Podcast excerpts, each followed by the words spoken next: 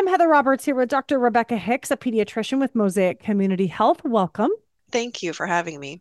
We are going to be talking childhood vaccinations. And uh, the, the timeliness of this conversation is because we've got school exclusion day coming up on the 21st. And that's the day that kids who don't have their records, their updated records with their school or daycare can be kept home. And this is an important conversation. We know that we have a segment of population in Central Oregon who either chooses not to vaccinate their kids or maybe just don't even know what shots are needed to get their kid into public school. So, Dr. Hicks, what do you see in clinic when you're working with parents? What are kind of the the themes that you see when talking about shots? So, childhood vaccinations are a hot topic. They're a hot topic right now this month because of the upcoming school exclusion day. Um, but they're also just a hot topic in general right now this year and the past couple of years. Um, and so, I talk to fam- families a lot about childhood vaccinations. I'll have to tell you that I think that childhood vaccinations are probably the most important thing that I do to contribute to community health and to worldwide health of children. So I feel very strongly about the childhood vaccinations that are recommended for children to prevent um, infectious communicable diseases. So, this is a broad topic. There are a lot of different things that I could tell you about what I see and the kinds of conversations that I have with families. Um, I I have conversations with families of infants. Um, so childhood vaccinations start as as um, uh, newborns.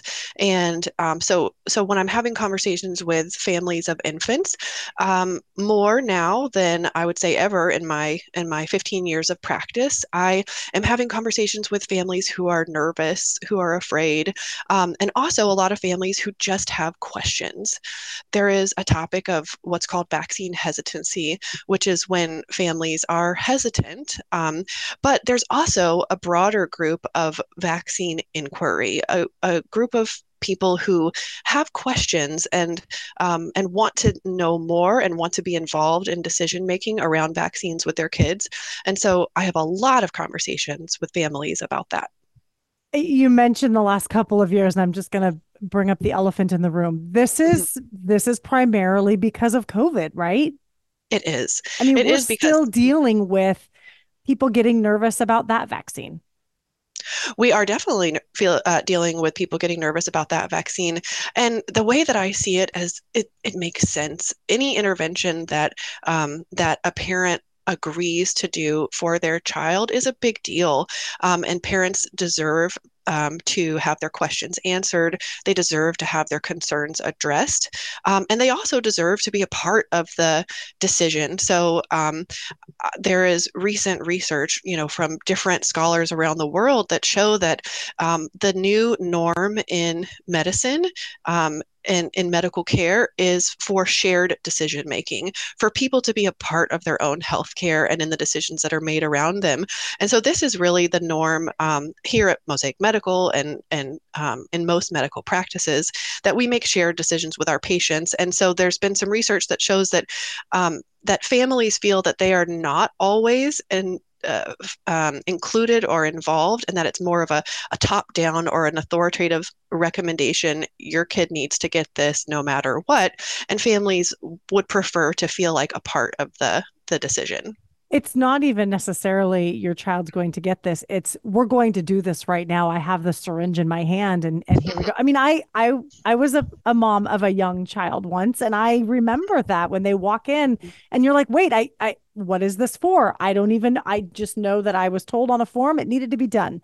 So yes. that's changing and i it is, and I actually love it. I love that families are empowered. I love that families um, are uh, taking ownership and want to really be a part of these decisions. They want to be educated. Part of this has to do not just with COVID, but with the decentralized um, medical information. So the fact is that doctors are not the only people who have access to information. That any individual can go online to different um, to different um, you know search engines or social media and they can find a lot of information which is a good thing i really like that that people can um, have this information for themselves. So, because medical information is decentralized, because people are empowered to have information themselves and to find it themselves, it, it makes sense that they they want to be a part of the decision and not just have it mandated to them. But you say that there is still a level of hesitancy and mm-hmm. and again we know from even past measles concerns, you know, that there are people not getting their children vaccinated against preventable illness. So you've got this decentralized, obviously anybody can go to the internet and get information, but mm-hmm. is that also a, a, a pitfall? You know, we've, how do we know the information we're getting from the internet is valid? It is a pitfall. There is a lot of misinformation, and a lot of the information that people get online is not valid, is completely inaccurate, or maybe partly inaccurate, but it's very hard to determine true from not true online. So, yes, I think that we have not yet struck the balance of being able to use decentralized medical information to our benefit as individuals and as communities. So where do we go from here? How how do you talk to parents or what's the advice that you have for parents mm-hmm. who are hesitant, maybe they're confused even after mm-hmm. talking with you, maybe they're confused. And the problem is now we're running up against this date that if your child is not vaccinated and you don't have mm-hmm. the proper paperwork submitted, your mm-hmm. kid's not going to be able to go to school. Well, the good news is that childhood vaccines that are required for school entry start much earlier than an actual school age child. So we're having these conversations with parents of young babies. Um, and so uh, most children enter these school settings a little bit older than that um, and so they th- there's time for me to build a relationship with my parents um, for me to to show them that i absolutely have their child's best interest in mind and that i care about their opinion um, and then we have time for conversations about their specific concerns. So when i talk to families who have concerns about vaccines which i have to say is not the majority the majority of families here in deschutes county uh, in all of oregon and in in the United States as a whole, the vast majority of families vaccinate their children against these um, these childhood diseases, and um, which is wonderful because it provides a level of protection um, that that we all can benefit from. What's called herd or community immunity. Um, although I have to say that Deschutes County is teetering on or below levels of protection to to continue to enjoy that benefit for much longer. So, um, but when I'm talking to families, what I like to do is is ask them questions. What are you worried about? Um, and are you okay with having this conversation? I let them know that I will absolutely care for their child no matter what their decision is, um, and that over time we can continue to have the conversation. My goal is always to build trust over time um, so that they know that my intention is is um, is to take the best care of their child uh, in the short term and long term that I can. But oftentimes they do have specific concerns, and usually I can address those specific concerns with both scientific evidence and with my own um, experience as a practitioner over the last 15 years.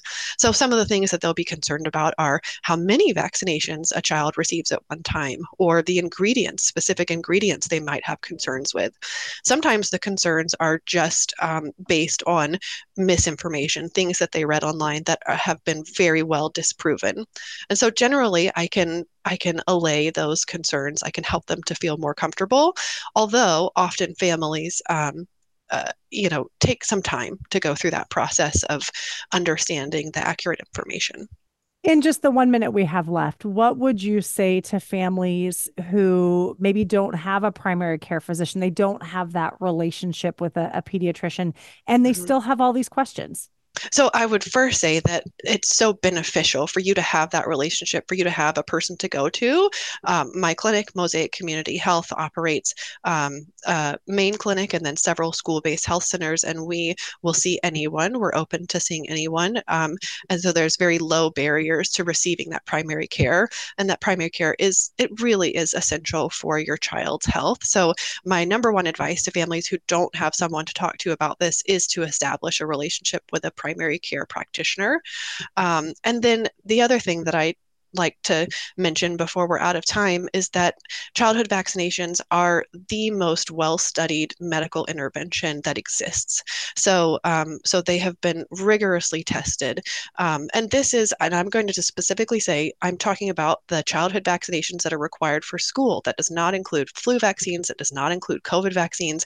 We're talking about protecting your child against 10 diseases with vaccinations that have been around for decades and have been safety tested more than um, than the vast majority of other medications that your child could possibly receive.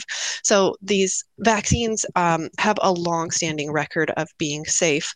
Um, there is no 100% safe medical intervention, but the conversation should be around the risk-benefit calculation and how the benefit to both your individual child and to our community far outweighs the the small risks that each vaccine has. Dr. Rebecca Hicks, we are out of time, but I really do appreciate you sharing your expertise with us. Thank you so much. You're so welcome. You're listening to FM News 100.1 and 1110 KBND.